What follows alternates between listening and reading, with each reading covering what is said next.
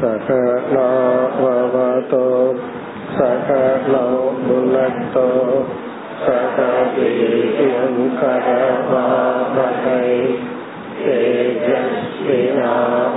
तेजस्विनावधीतवस्तु मा विद्विषावहैः ॐ शान्ति शान्ति शान्तिः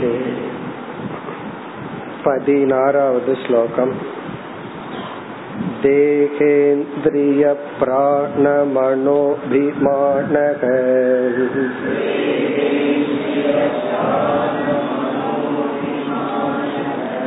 जीवोऽन्तरात्मा गुणकर्ममूर्तिः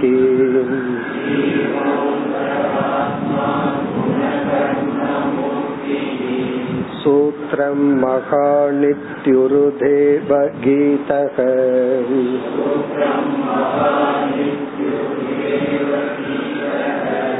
संसार आधावति कालतन्त्रः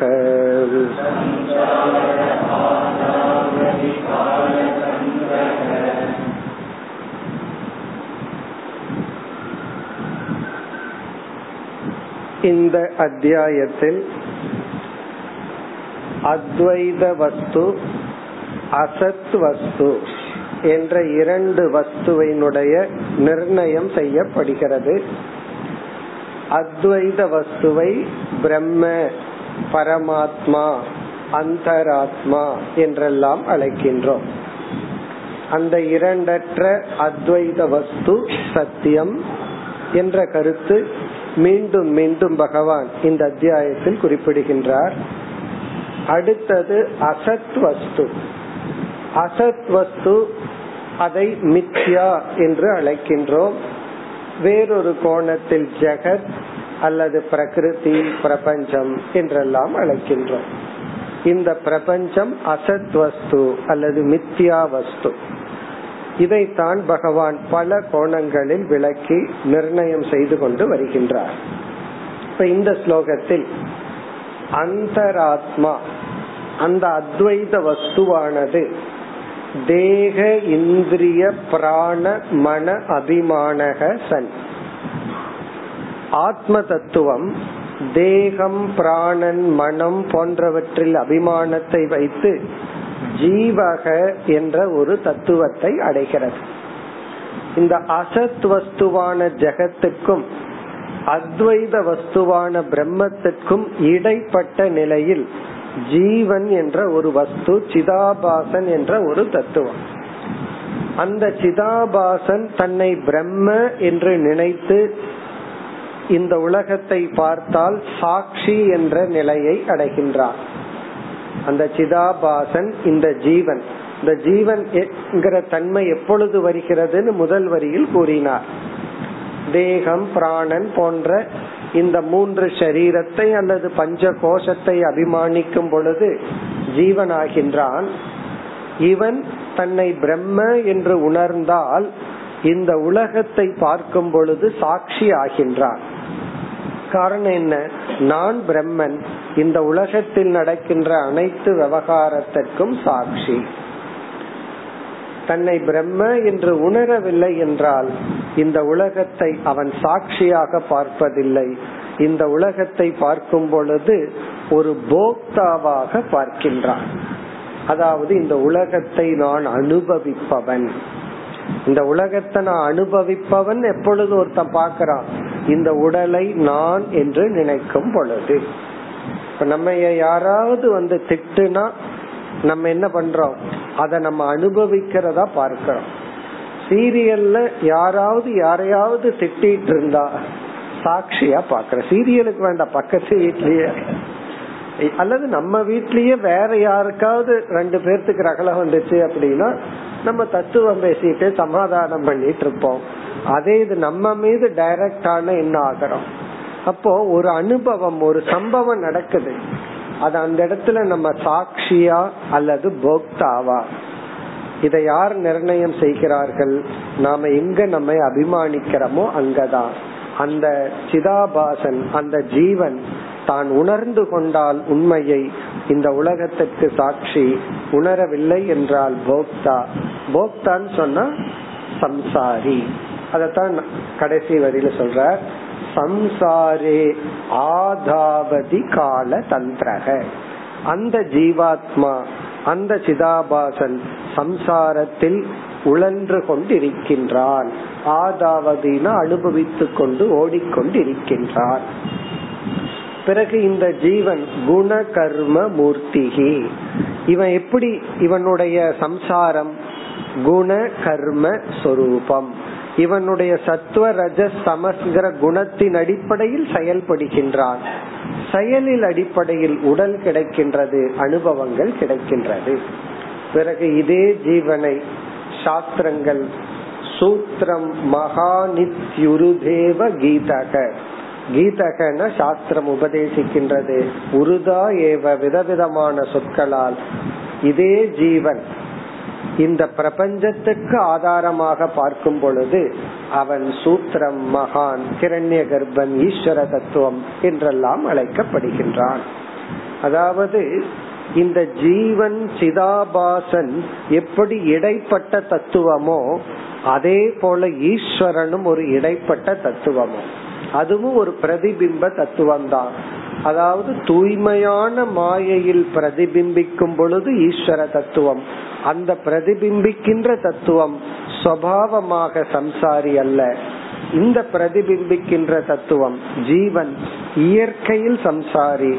அதாவது ஒரிஜினலா அஜானத்தோட பிறந்திருக்கான்.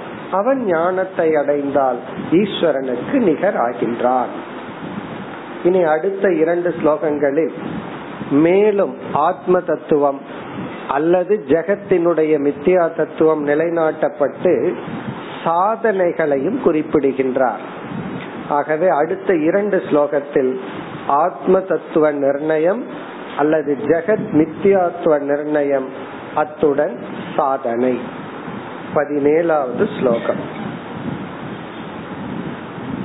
अमूलमेतत् बहुरूपरूपितम्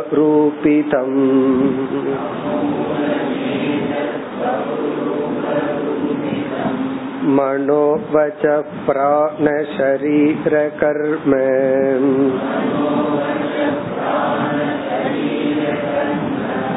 ज्ञानाशिनोपासनयाशितेन।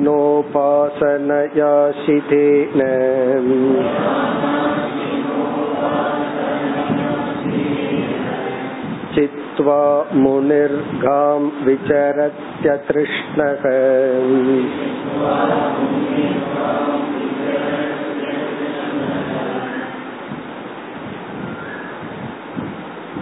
இந்த ஸ்லோகத்திலும் அடுத்த ஸ்லோகத்திலும் எது சரியான ஞானம் என்ற ஆத்ம ஞானம் அனாத்மாவை பற்றிய ஞானம் இந்த இரண்டும் கொடுக்கப்பட்டு ஒரு சாதனை பேசப்பட்டு ஞான பலனும் பேசப்படுகிறது.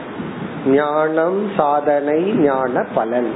இதெல்லாம் தான் அடுத்த இரண்டு ஸ்லோகம். இப்ப இங்க முதல் இந்த ஸ்லோகத்தில் அமூலமேதத் பகுரூப ரூபிதம் பகுரூப ரூபிதம் பகு என்றால் பல. ரூபம் என்றால் வெளிப்பாடுகள். பகுரூபம்னா விதவிதமான வெளிப்பாடுகள். ரூபிதம்னா வெளிப்பட்டுள்ளது. விதவிதமான வெளிப்பாடுகளால் வெளிப்பட்டிருப்பது. ஏதது இந்த தத்துவம். இந்த ஏதத்துங்கிற சொல்லுக்கு நம்ம இரண்டு பொருள் எடுத்துக்கலாம். இப்போ முதல் நம்ம எடுத்துக்கிற பொருள் வந்து இந்த அகங்கார தத்துவம். இந்த இடைப்பட்ட ஜீவ தத்துவம். இந்த அகங்கார தத்துவம் பகுரூப ரூபிதம். விதவிதமான விதவிதமாக தன்னை வெளிப்படுத்தி கொண்டு இருக்கின்றது. வேறொரு வார்த்தையில சொல்லணும்னா பகுரூப ரூபிதம்ங்கிறதுக்கு விதவிதமான வேஷம் போட்டிருக்கு அப்படின்னு அர்த்தம். விதவிதமான ரோல்ல விளையாடி கொண்டு இருக்கிறது அது அப்படித்தானே? காலையில எழுந்த உடனே நம்ம சர்வன்ட் கிட்ட பேசும்போது நம்ம துணி ஒரு மாதிரி இருக்கு. அவனை திட்டிட்டு இருக்க இருக்க பாஸ் கிட்ட இருந்து ஒரு கால் வரும். அப்ப உடனே நம்ம மாறுவோம். நம்மளுடைய பாடி லாங்குவேஜ் எல்லாமே மாறிடுறோம். இதுக்கு முன்னாடி யாருன்னா? நீ எனக்கு ஒழுங்கா வேலை செய்யணும். அங்க ஒரு லாஜிக் பேசிட்டு இருப்பான். அதே லாஜிக் அவர் நம்ம கிட்ட பேசிட்டு இருப்பார். அப்ப என்னன்னா பகுரூப ரூபிதம். ஒரு நேரம் கர்த்தாவா இருக்கான் போக்தாவா இருக்கான். ஒரு நேரம் ஹர்ட் ஆகிறான் ஒரு நேரம் ஹர்ட் பண்றான். இப்படி விதவிதமாக தன்னை வெளிப்படுத்தி கொண்டு விளையாடி கொண்டிருக்கின்ற இந்த அகங்கார தத்துவம் முதல் சொல். அது அழகான பவர்ஃபுல் வேர்டு அமூலம். அமூலம் அப்படின்னு சொன்னா அது ஆதாரமற்றதாக உள்ளது. அது வெறும் தோற்றம் மித்தியா. அமூலம் அப்படின்னு சொன்னா அது யோசிச்சு பார்த்தா அதற்கு ஆதாரம் இல்லை. ஆதாரம் இல்லை அப்படின்னா அது அது அது அசாரம். அசாரம். பானை பானைன்னு சொல்றையே அது அமூலம். பானைன்னு ஒரு பொருள் கிடையாது. களிமண் அப்படின்னு ஒரு பொருள் தான் இருக்கு. அகங்காரம்ங்கிறது அங்கு ஒன்று கிடையாது. அதாவது இத உதாரணத்துல பார்த்தோம்னா நமக்கு புரிஞ்சிடும் சூரிய பிரதிபிம்பம் பானைக்குள்ள இருக்கிற தண்ணீர்ல பாக்கிறோம் அது அமூலம். இங்க அமூலம்னு சொன்னா கடைசியில பானையே நம்ம ரிமூவ் பண்ணிட்டு தண்ணியே ரிமூவ் பண்ணிட்டோம்னா அந்த சூரியனை பிடிச்சு வச்சுக்க முடியுமா? பிரதிபிம்பிக்கின்ற சூரியனை பிடிக்க முடியாது. அது அமூலம். அது டோட்டலி இல்லாஜிக் இல்லாத ஒன்று அப்படின்னு அர்த்தம். யாருன்னா? நம்முடைய அகங்காரம். நம்ம வந்து அகங்காரம்ங்கிற ஒரு தத்துவத்தை எடுத்துக்கொண்டுதான் எல்லா விவகாரம் பண்ணிட்டு இருக்கோம் பேசிட்டு இருக்கோம். ஆனா புரிஞ்சுக்க வேண்டியது இது அமூலம். இந்த அகங்காரத்துக்கு அட்ரஸ் பண்ண சொல்றோம். எனக்கு இப்படி இருக்கு அப்படி இருக்கு யோசிச்சு பார்த்தா இந்த அகங்காரத்துக்கு அட்ரஸே பண்ண வேண்டாம் இருந்தா தானே அட்ரஸ் பண்றதுக்கு. அப்படி அமூலம். பகுரூப ரூபிதமான இந்த அகங்காரம் அமூலம். சரி அகங்காரத்துக்கிட்ட என்னென்ன ப்ராப்பர்ட்டி இருக்கு? நீ என்னென்ன வச்சிருக்கிறன்னு ஒருத்தர்கிட்ட கேக்குறமல்ல உன் பொட்டியில என்னென்ன இருக்கு? வீட்டுல என்னென்ன வச்சிருக்கிறன்னு கேக்குறமல்ல அது இரண்டாவது வரியில் இந்த அகங்காரம் எதையெல்லாம் வச்சிருக்கு தன்னுடைய கையில? மனோ வச்ச பிராண ஷரீர கர்ம. இந்த கடைசி சொல் கர்ம என்பது இந்த இடத்துல ஆப்ஜெக்ட் இவைகளையெல்லாம் தன்னுடைய பொருளாக கொண்டுள்ளது. இவைகளையெல்லாம் தங்கிட்ட பொருளாக கொண்டுள்ளது. அப்படின்னா இதையெல்லாம் நான் சொல்றதுதான் இந்த அகங்காரம். எதையெல்லாம்? மனோ வச்ச பிராண சரீர கர்ம. ஒரு எக்ஸாம்பிளுக்கு சொல்ற மனக மனம் வச்சக வாக் இந்திரியங்கள். அதாவது இது கர்மேந்திரியத்தை குறிக்குது.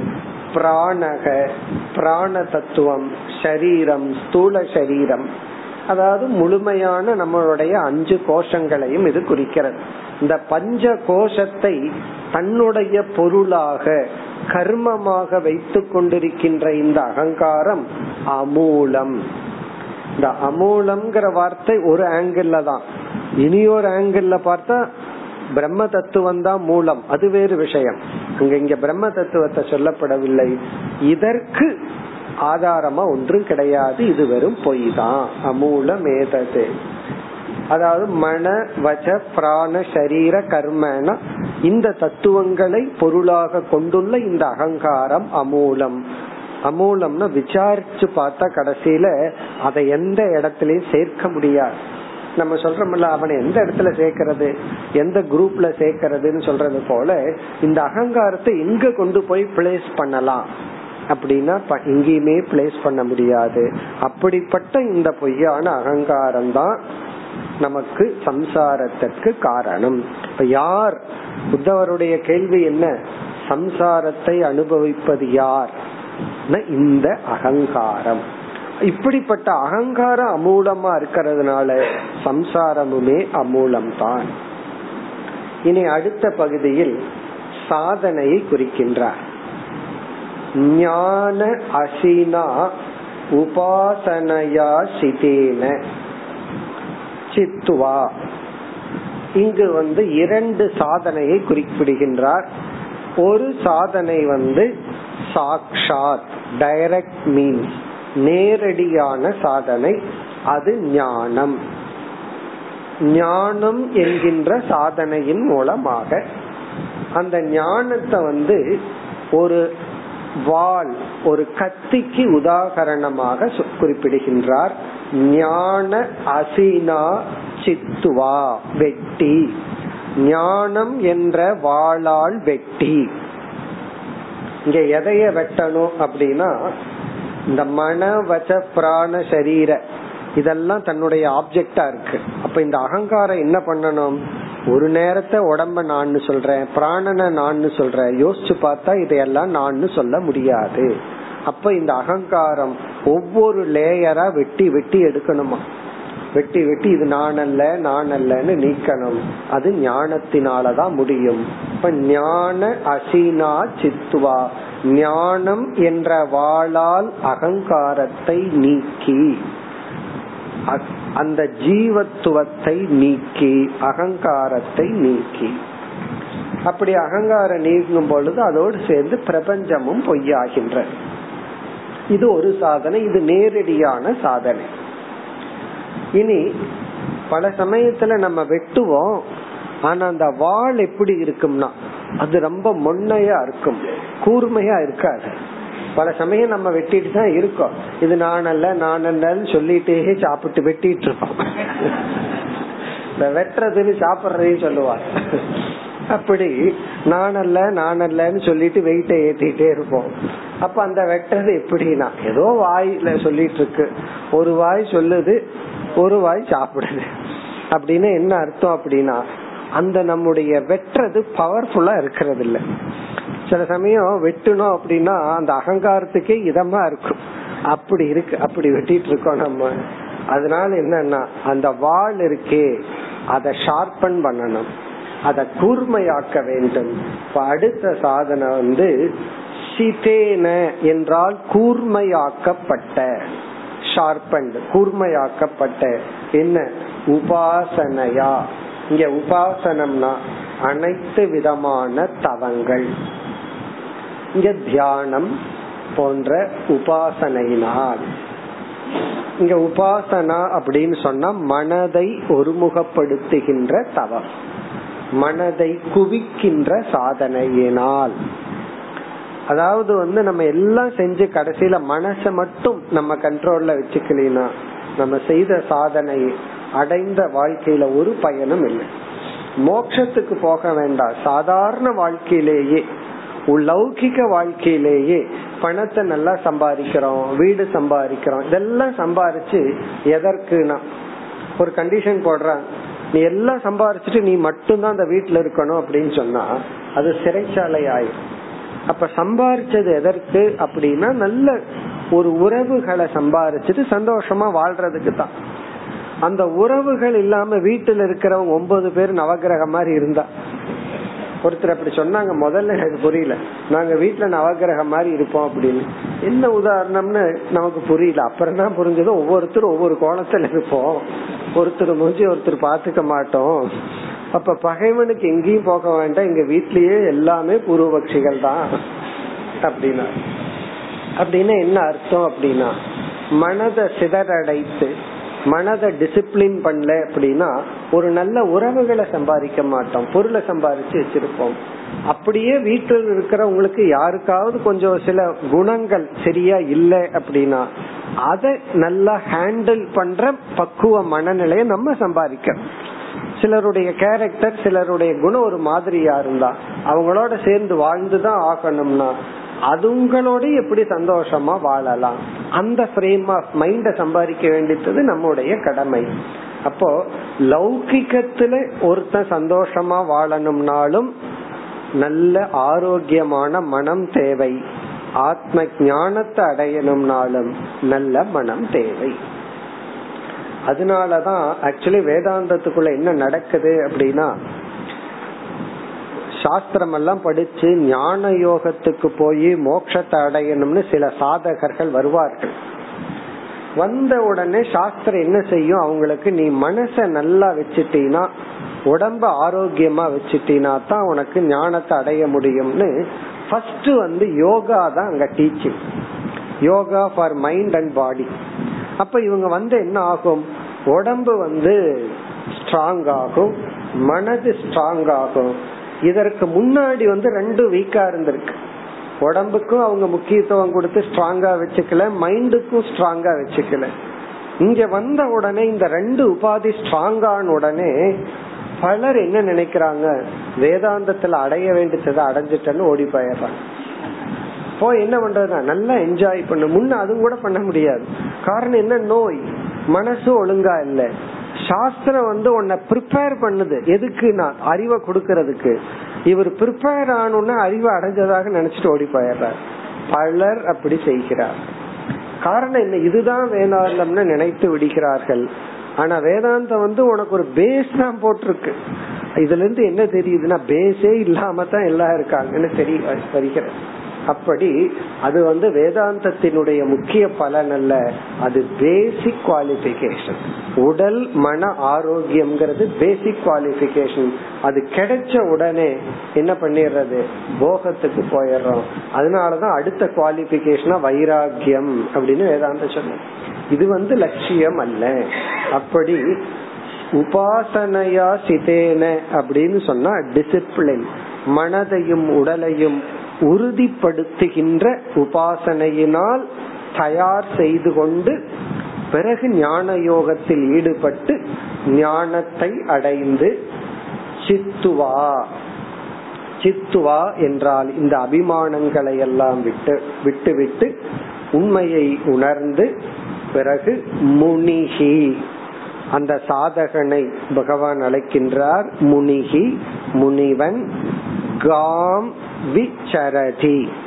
காம் என்றால் இந்த உலகத்தில் விச்சரதி மகிழ்ச்சியுடன் சஞ்சரித்து கொண்டிருக்கின்றான். விச்சரதி அப்படின்னா ஜஸ்ட் லிவ் வாழ்ந்து கொண்டிருக்கின்றான். காம் இந்த உலகத்தில் சந்தோஷமா வாழ்ந்து கொண்டு இருக்கின்றான் இன்னும் கொஞ்சம் அழகான லாங்குவேஜ்ல சொல்லணும்னா ஜாலியா திரியறான். இந்த லோக்கல் லாங்குவேஜ்ல சொல்லணும்னா சந்தோஷமா இருந்துட்டு இருக்கான் எந்த கட்டுப்பாடும் இல்லை. ஆனால் அப்படி அவன் ஜாலியா தெரியறதுக்கு என்ன காரணம்? அழகான கடைசி சொல் அதிருஷ்ணக. அதிருஷ்ணகனா எந்த பற்றும் இல்லாதவனாக? மனசுக்குள்ள எந்த வேர்க்கையும் இல்லாதவனாக? ஜாலியா எப்ப தெரிய முடியும்னா உண்மையிலேயே எந்த பற்றும் இல்லைனா. பற்று இருந்தால் அந்த பொருள் நம்மைய திரிச்சிரும். அது நம்ம பிடிச்சு வச்சுக்கும். விடாது. நான் விட மாட்டேன் விட மாட்டேன்னு தானே சொல்றோம். உயிரே போனாலும் இந்த சொத்தை விட மாட்டேன் பாரு. இவர் உயிர் போலாமா? ஆனா சொத்தை விட மாட்டாராம் உயிர் போனதுக்கு அப்புறம் யார் இந்த சொத்தை பிடிச்சுக்கிறது? அப்படி சில பேர் சில உயிரே போனாலும் நான் அதை விட்டு கொடுக்க மாட்டேன். இந்த உரிமையை நான் விட மாட்டேன் இப்படி எல்லாம் கோயில்ல எனக்கு தான் முதல் மரியாதை. இதை நான் விட மாட்டேன் அப்ப இவர் உயிர் போனதுக்கு அப்புறம் ஒரு சிலையை வச்சு அதுக்கு உருமாலை கட்டணும்னு இவர் ஆசைப்படுற கிருஷ்ணகன்னு சொன்னா ஒரு லாங்கிங் எனக்கு இது ஓணும் ஒரு பிடிவாதம். அப்படி இருந்தால் இவன் சந்தோஷமா வாழ முடியாது.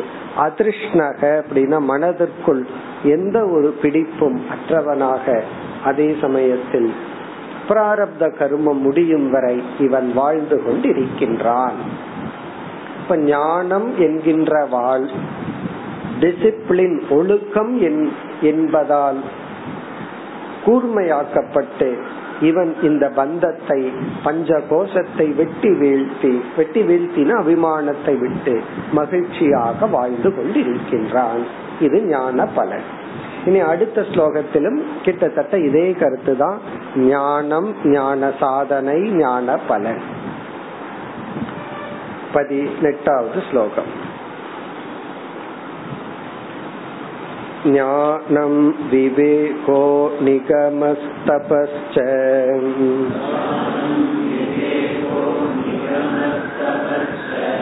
प्रत्यक्षमैदिह्यमथानुमानम्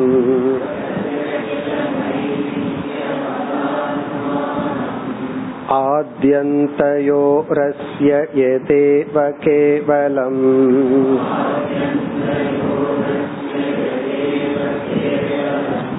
कालश्च हेतुश्च तदेव मध्ये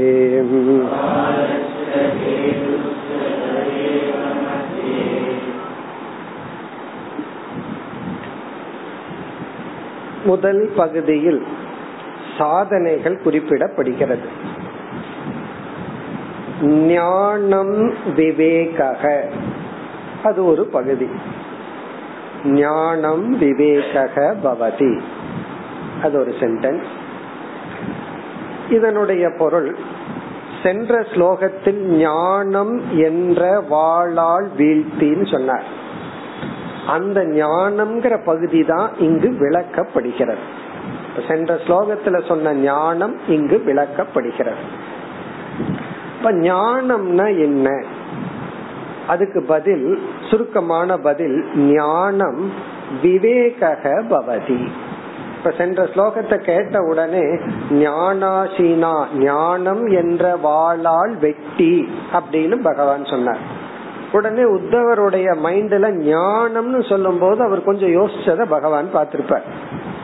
இப்ப நம்ம ஒருத்தர்கிட்ட பேசிட்டு இருக்கும் போது ஒரு வார்த்தைய சொன்ன உடனே புரியலனா அப்பவே ஒரு ரியாக்ஷன் வந்துடும் அப்பவே நம்ம புரிஞ்சுக்கலாம் அந்த வார்த்தை அவருக்கு புரியல.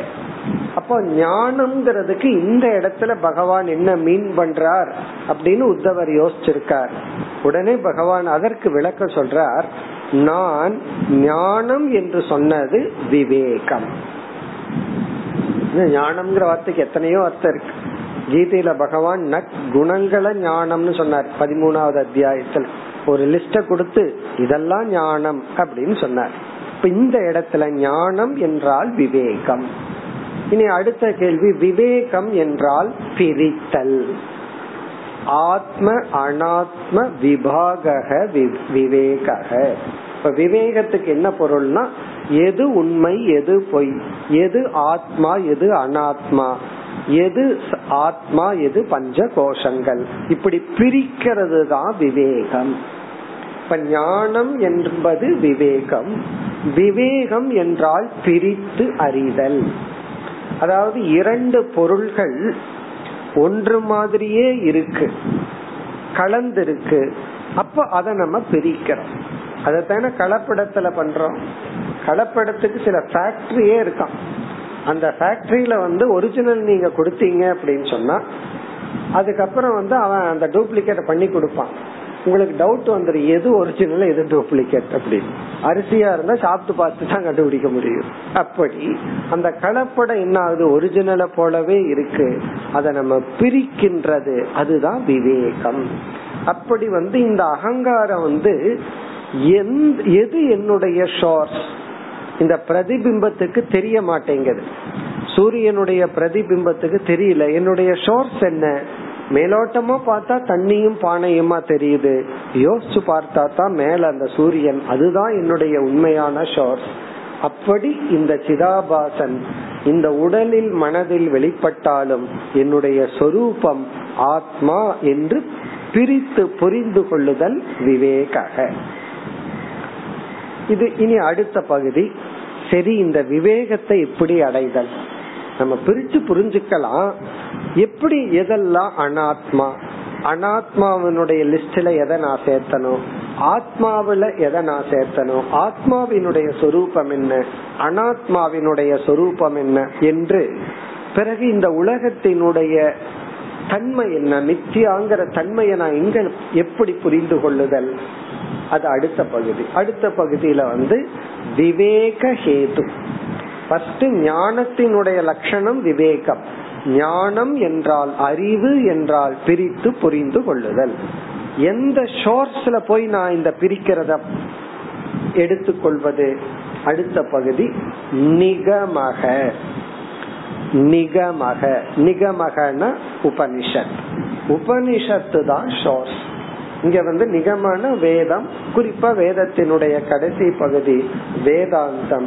உபனிஷத்துக்குள்ள போனோம்னா தான் இந்த விசாரம் அங்க இருக்கு. இப்ப நிகமக அப்படின்னா வேதாந்தம்.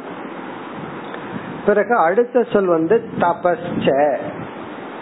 சென்ற ஸ்லோகத்துல வந்து இனி ஒரு வார்த்தையை சொன்னார். உபாசனையா சிதேன அங்க உபாசனைக்கு என்ன பொருள்? அப்படின்னு உத்தவருக்கு இங்க விளக்கிறார் தபக அப்படின்னா சென்ற ஸ்லோகத்துல சொன்ன உபாசனை அப்படிங்கறது நான் வந்து தவம் என்று பொருள் கூறுகிறேன் அப்படின்னு பகவான் சொல்ற இப்ப தபஸ்ச தபகன உபாசனா. அதாவது உபாசனைங்கிற சொல்லுக்கு தவம்னு பொருள் சொல்றேன். அப்படின்னா வெறும் தியானம் மட்டுமல்ல நீ செய்கின்ற அனைத்து தவமும் உன்னை பக்குவப்படுத்த உன்னை தயார்படுத்த ஞானத்துக்கு தயார் செய்கின்ற அனைத்து சாதனையும் தவம். தவம் அப்படிங்கறது வந்து இங்கு நம்மை பண்படுத்த அனாத்மாவை செம்மைப்படுத்த. நம்ம செய்யற அனைத்து சாதனைகள்.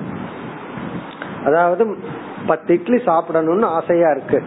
கஷ்டப்பட்டு கண்ட்ரோல் பண்ணி ஒன்பதரை இட்லி சாப்பிட்டோம்னு வச்சுக்கோமே. அந்த அரை இட்லி தவம். ஆரம்பத்துல அப்படிதான் ஆரம்பிக்க முடியும். சாதாரண விஷயம் அல்ல ஏன்னா ஒவ்வொரு முறை சாப்பிட்டு எந்திரிக்கும் போது முடியவே முடியாதுங்கிற நிலையில தான் எந்திரிக்கிறோம். இதுக்கு மேல சாப்பிட முடியாதுன்னு தான் எந்திரிக்கிறோம். ஒரு நாள் கொஞ்சம் கண்ட்ரோல் பண்ணோம்னா அது தவம். எடுத்த உடனே நம்மால ஃபுல்லா முடியாது. இப்ப எவ்வளவெல்லாம் நம்மால முடிகின்றதோ அது தவம். அப்படி இங்க தவம் என்றால் நாம் செய்கின்ற எல்லா சாதனைகளும். அதெல்லாம் என்ன பண்ணுதுன்னா நம்மை ஷார்பன் பண்ணது. உபாதியை செம்மைப்படுத்துகிறது. உபாதிய ரிஃபைன் பண்ணுது. கடைசியில என்னன்னா இந்த சில பேர் வந்து இந்த ஆடை வந்து சுவாமிக்குன்னு விட்டுட்டு கடைசியில என்ன பண்ணுவாங்க தெரியுமோ அதுக்கு ஒரு மாலை போட்டு அதுக்கு ஒரு குங்கும பொட்டு வச்சு அத அழகு எடுத்துவாங்க அடுத்தது என்ன நடக்கும்னா சித்துவா. அப்புறம் ஒரே ஒரு போடு. அது போல இந்த உபாதிய ஃபர்ஸ்ட் அப்படி டெக்கரேட் பண்ணணும்.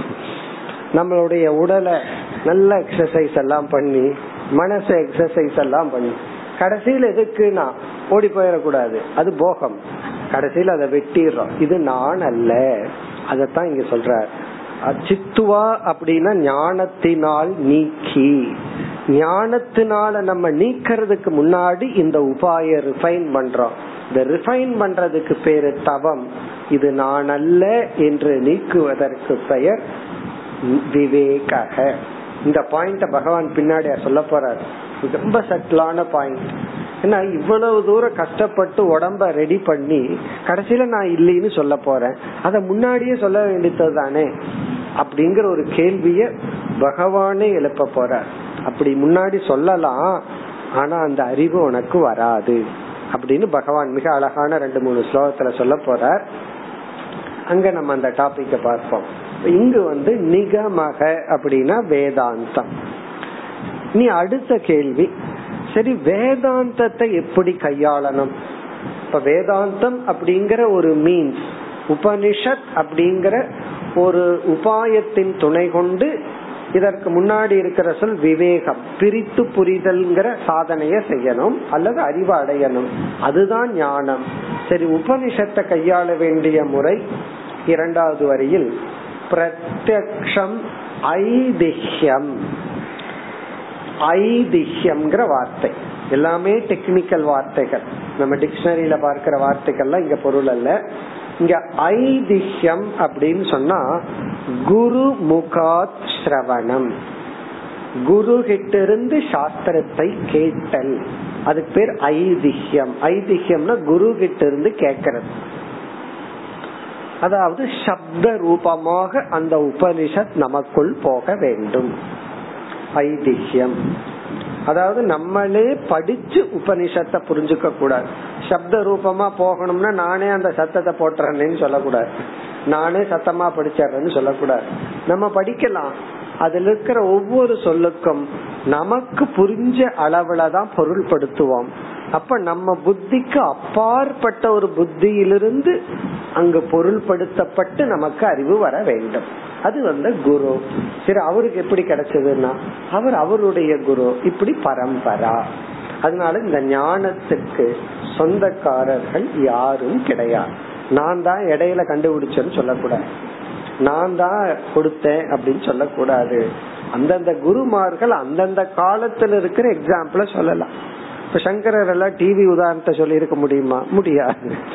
அப்படி அந்தந்த எக்ஸாம்பிள் மாறுமே தவிர அந்த மெத்தட் டீச்சிங் சப்ஜெக்ட் அது மாறாது. அதான் ஐதிஹ்யம் ஐதிஹ்யம்ங்கிற வார்த்தைக்குள்ள அது அடங்கி இருக்கு. ஐதிஹ்யம்னு சொன்னா பரம்பரையாக வந்து கொண்டிருக்கின்ற அந்த பரம்பரையிடமில் கேட்டு தெரிந்து கொள்ளுதல். ஐதிஹ்யம்னா தொன்று தொட்டு வருகின்ற பரம்பரையில் வந்த குருவிடமிருந்து ஞானத்தை பெறுதல். அடுத்தது அனுமானம். ஐதிஹ்யம் அனுமானம். சாதாரண அனுமானத்துக்கு ஒரு அர்த்தம் இருக்கு. இந்த இடத்துல அந்த பொருள் கிடையாது.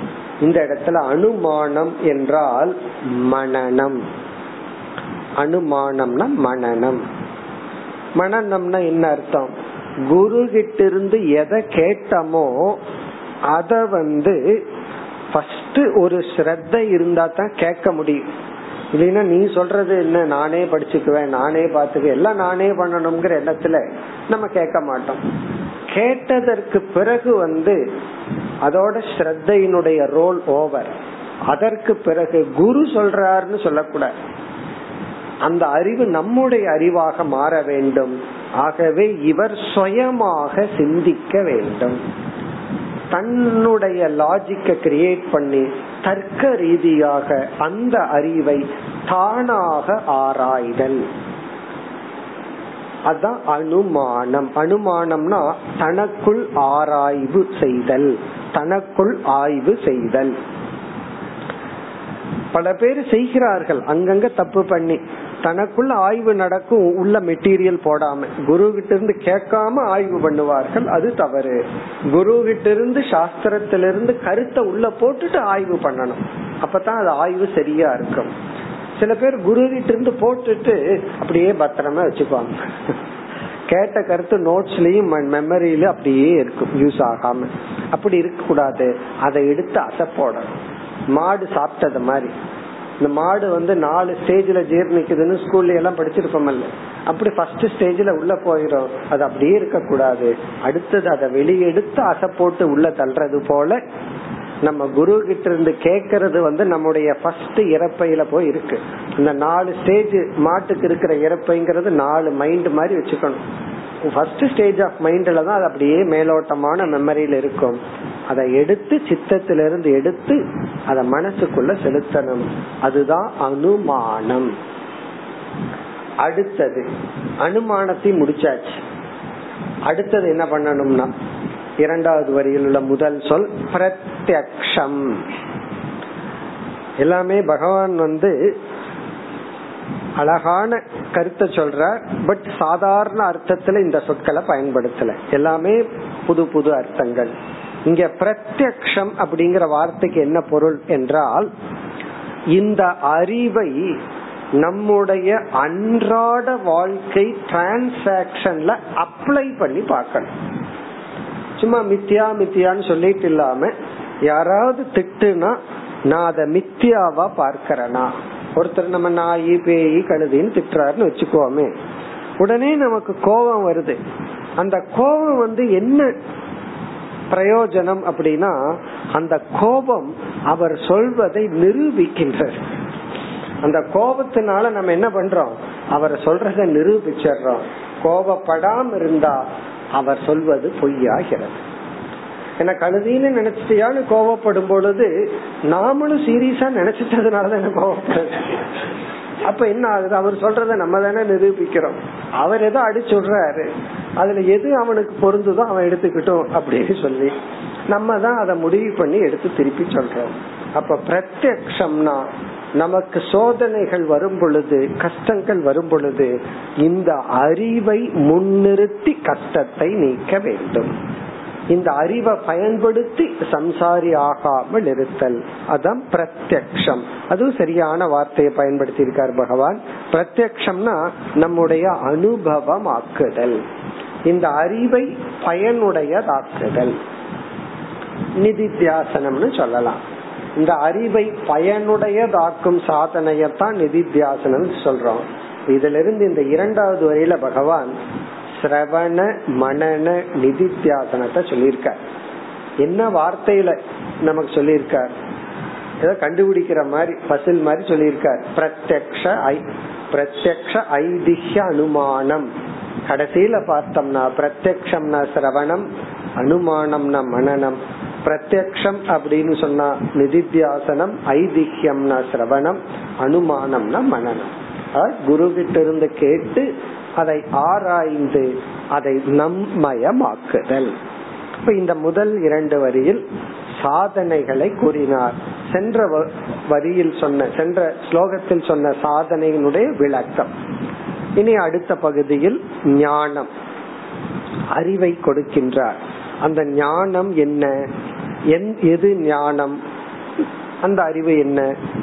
ஆத்யந்தயோகோ அஸ்ய எதேவ கேவலம் காலஸ்ச ஹேதுஷ்ச ததேவ மத்தியே அஸ்ய இந்த உலகத்திற்கு எது ஆத்யந்தயோகோ கேவலம் வஸ்து அஸ்தி। ஆதி அந்தத்தில் எந்த ஒரு வஸ்து இருக்கின்றதோ। கேவலம் கேவலம்னா அது மட்டும்। அது மட்டும் ஆதி என்றால் ஒரு பொருள் தோன்றுவதற்கு முன்னும் அந்தம் என்றால் அந்த பொருள் அழிந்ததற்கு பின்னும் கேவலம் எந்த ஒரு தத்துவம் கேவலம்னா ஒன்றுன்னு அர்த்தம். எது கேவலம் எந்த ஒரு தத்துவம் இருக்கின்றதோ கடைசி பகுதியில ததேவ மத்தியே அந்த ஒரே தத்துவம் மட்டும் இடையிலும் உள்ளது. அதாவது களிமண் அப்படின்னு ஒரு தத்துவத்தை எடுத்துக்குவோம். பானைக்கு முன்னும் பானைங்கிற ஒன்று பிறப்புவதற்கு முன்னும் பானை என்ற ஒன்று அழிந்ததற்கு பின்னும் எந்த கேவலம்னா ஒரு களிமண் என்ற தத்துவம் உள்ளதோ ததேவ மத்தியே இங்க ரொம்ப முக்கியம் என்னன்னா ஏவ அந்த ஒரே தத்துவம் தான் இடையிலும் இருக்கின்றது. பானை என்ற ஒரு தத்துவம் இல்லை. அது மட்டும்தான் இடையில இருக்கு. அப்படின்னு சொல்ற. களிமண் இடையிலும் இருக்கிறதுன்னு சொல்லல. அது மட்டும்தான் இடையில இருக்கு. அப்படின்னா வேற ஏதோ ஒண்ணு பிறந்து வளர்ந்து இறந்ததாக சொல்றையே. அப்படி ஒண்ணு கிடையாது. உண்மையில் உண்மையில் ஒண்ணு பிறக்கல இருக்கல போகல. அப்படின்னா என்ன? நம்முடைய real date of birth no நமக்கு ரியல் டேட் ஆஃப் பர்த்தே கிடையாது. ரியல் டேட் ஆஃப் டெத் கிடையாது. பிறகு என்னன்னா இந்த உடலின் அடிப்படையில் நம்ம வந்து பொய்யான நாம ரூபத்தின் அடிப்படையில் அந்த களிமண்ணுக்கு கொடுக்கப்பட்ட உருவம் கொடுக்கப்பட்ட பெயரின் அடிப்படையில் ஏதோ ஒன்று பிறக்கிறது ஏதோ ஒன்று கொஞ்ச நாள் இருக்கு அந்த ஏதோ ஒன்று போகி விடுகிறது. இதுதான் ஞானம். இதை என்ன பண்ணணும்னா திங்க் பண்ணணும் இதை அப்ளை பண்ணணும். ஏதாவது ஒரு பொருள் நஷ்டம் ஆயிடுதுன்னு நினைச்ச துயரம் வந்தா இந்த அறிவை அப்ளை பண்ணி பார்க்கணும். இப்ப ஆத்தியந்தயோகோ அஸ்ய இந்த உலகத்திற்கு எந்த ஒரு பொருளுக்கும் எந்த ஒரு கேவலம் எந்த ஒரு தத்துவம் முன்னும் பின்னும் உள்ளதோ ததேவ மத்தியே அதுதான் இடையிலும் உள்ளது. சரி அந்த தத்துவத்தை என்ன சொல்லலாம்? ஹேதுஷ்ச. அந்த தத்துவம் அனைத்துக்கும் காரணமாக இருக்கின்ற தத்துவம். ஹேதுஷ்ச. இங்க ஹேதுச்ச என்றால் அதே தத்துவம் காரண தத்துவம். அதே தத்துவம் ஈஸ்வர தத்துவம். பிறகு காலச்ச காலகச்ச அதே தத்துவமும் கால தத்துவம். இந்த ஸ்லோகத்தில் இருக்கிற எல்லா சொற்களும் டிக்ஷனரிக்கு அப்பாற்பட்ட அர்த்தத்துல பகவான் பயன்படுத்தி இருக்கார் இங்க காலகன பிரகாசக பிரகாசப்படுத்தும் தத்துவமும் அதுதான். ரிவீலர் அப்படின்னு அர்த்தம். காலகச்ச ததேவ தத்துவம் மத்தியே. எந்த தத்துவம் இடையில் உள்ளதோ அதுவே கால தத்துவமாகவும் கால தத்துவம்னா பிரகாச கக பிரகாசப்படுத்தும் தத்துவமாகவும் உள்ளது. இப்ப இந்த அறையை எல்லாம் வெளிச்சம் எப்படி பிரகாசப்படுத்துகின்றதோ அதே போல அந்த தத்துவம் அனைத்தையும் பிரகாசப்படுத்துகிறது. இந்த ஹேதுங்கிற இடத்துல சத்து சொரூபம் காலகங்கிறதுல சித் சொரூபம் மறைந்துள்ளது. உன்னை பிரகாசப்படுத்தணும்னா அங்க சித்து வானம். ஒன்னு இருக்கணும்னா சத்து வானம். ஆகவே அதுவே சத் தத்துவம். அதுவே சித் தத்துவம். சத்தாகவும் சித்தாகவும் இருக்கின்றது அது சத்தா இருக்கிறதுனால எல்லா இருப்புக்கும் காரணம் சித்தா இருக்கிறதுனால அனைத்தினுடைய ஒளிர்விக்கும் காரணம். ஒன் ஒன் ஷைன்ஸ் அப்படின்னா அது சித்து வேணும் ஒன் எக்ஸிஸ்ட் அப்படின்னா சத்து வேணும் இந்த சத்தாக சித்தாக அந்த தத்துவம் இருக்கின்றது. இதெல்லாம் நம்ம பார்க்கும் பொழுது ஒவ்வொரு ஸ்லோகமும் எவ்வளவு ஹெவியா இருக்கு. வேதாந்தத்தை இப்படி பகவான் புளிச்சு அதாவது வடிகட்டி வடிகட்டி ஒரு கேப்சுல பகவான் சூத்திரத்தை போல இந்த பகுதியில் பேசி வருகின்றார். இது வந்து உத்தவருக்கு கொடுக்கிற லாஸ்ட் டீச்சிங் அது உத்தவ கீதை. அதுல லாஸ்ட் டீச்சிங் பகவானுடைய லாஸ்ட் டீச்சிங் கிருஷ்ண பகவானுடைய கடைசி உபதேசம். ஏன்னா இதுக்கு அடுத்தது வந்து எல்லாம் ஃபேர்வெல்ல போயிட போறோம். இல்ல டாட்டா சொல்றதுக்கு போயிட போறோம். அடுத்த சாப்டர் அதுக்கப்புறம் பகவான் உலகத்துக்கே டாட்டா சொல்லிட்டு போவார். அந்த பாகவத கதைப்படி. அப்படி பகவானுடைய லாஸ்ட் டீச்சிங் அவ்வளவு அது லாஸ்ட் சாப்டர் தத்துவத்தை உபதேசிக்கிற கடைசி சாப்டர் வேதாந்த அத்வைதத்தை அப்படியே புழிஞ்சு வைக்கிறார் இனி அடுத்த ஸ்லோகமும் இதே கருத்து தான் மித்தியாத்துவம் மிக அழகாக விளக்கப்படுகிறது பத்தொன்பதாவது ஸ்லோகம் यथा हिरण्यं स्वकृतं पुरस्तात् पश्चाश्च सर्वस्य हिरण्मयस्य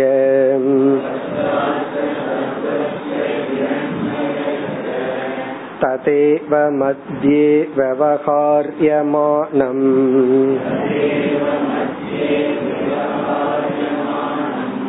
नानापतेशैरहमस्य तद्वत्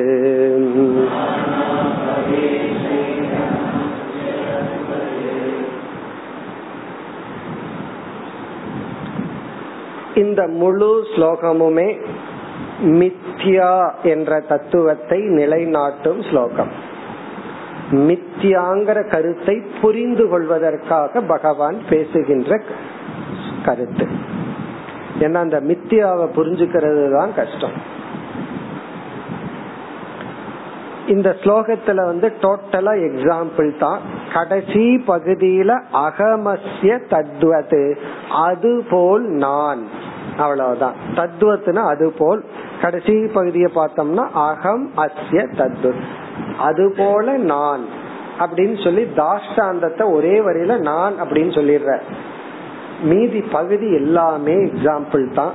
நமக்கு தெரிஞ்ச உதாகரணம் தான். இப்போ உதாகரணத்தை தான் இவ்வளவு பெருசா இந்த ஸ்லோகத்துல சொல்ற. அதனால எளிமையான ஸ்லோகம் தான் ஃபுல் எக்ஸாம்பிள் தான். சொன்னா உங்களுக்கு நமக்கு தெரிஞ்ச உதாகரணம் தான்.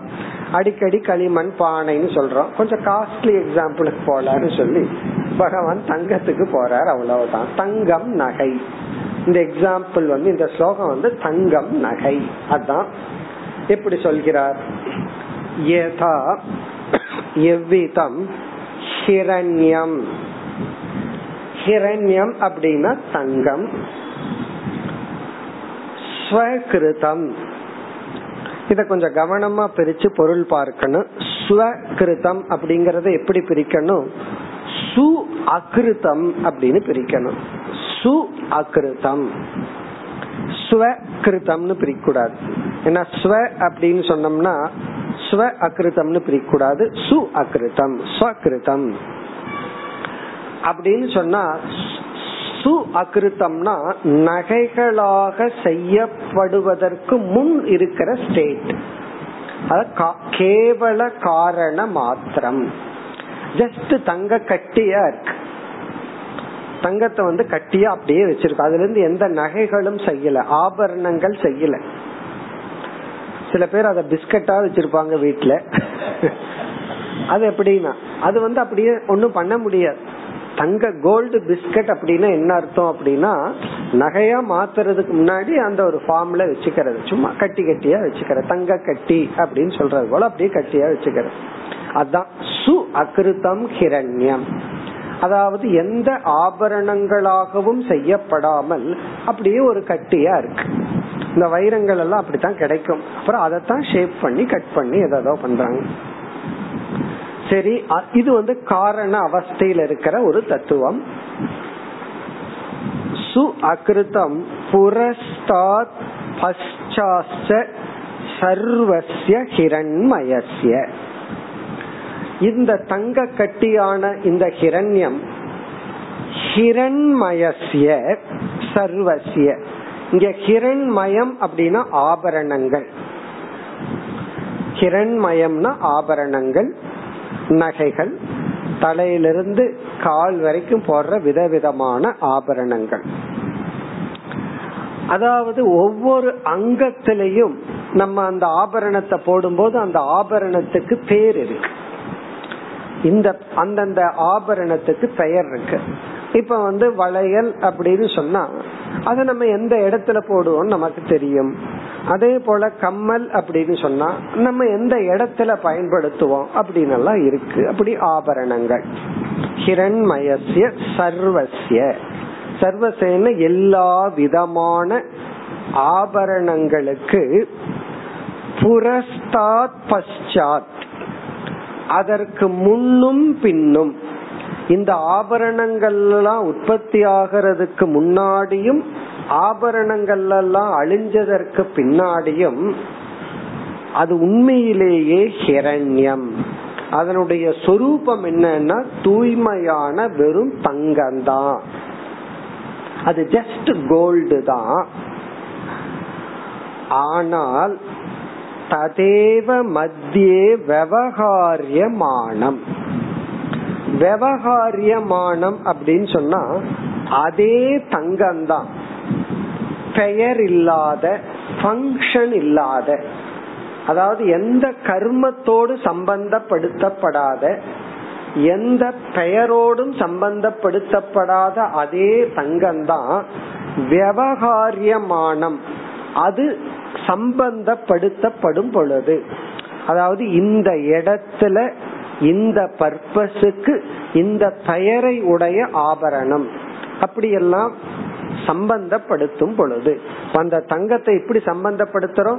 பேரோட சம்பந்தப்படுத்துறோம். கர்மத்தோட விவகாரத்துல சம்பந்தப்படுத்துறோம். இப்ப யாராவது வந்து கம்மலை எடுத்து வேற எங்காவது குத்திட்டு வந்தாங்கன்னு வச்சுக்கோமே. தலையிலயோ அல்லது நாக்குல குத்திட்டு வர்றாங்கன்னு அழகு குத்திட்டு வர்ற மாதிரி. அது நம்ம ஏற்றுக்கொள்ள மாட்டோம். அதை செய்ய மாட்டோம். காரணம் என்ன?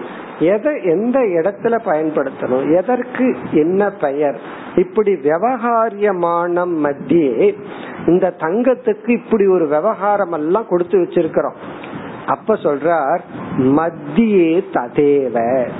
நீ எவ்வளவு விவகாரத்தை அந்த தங்கத்துக்கு கொடுத்தாலும் அது செய்யப்படாததற்கு முன்னாடி எப்படி சுத்த தங்கமோ அதே தங்கம் தான் இடையிலையும் நீ ஏதோ ஒரு உருவத்தையும் பெயரையும் கர்மத்தையும் கொடுத்து விவகாரத்தை பண்ணியிருக்க.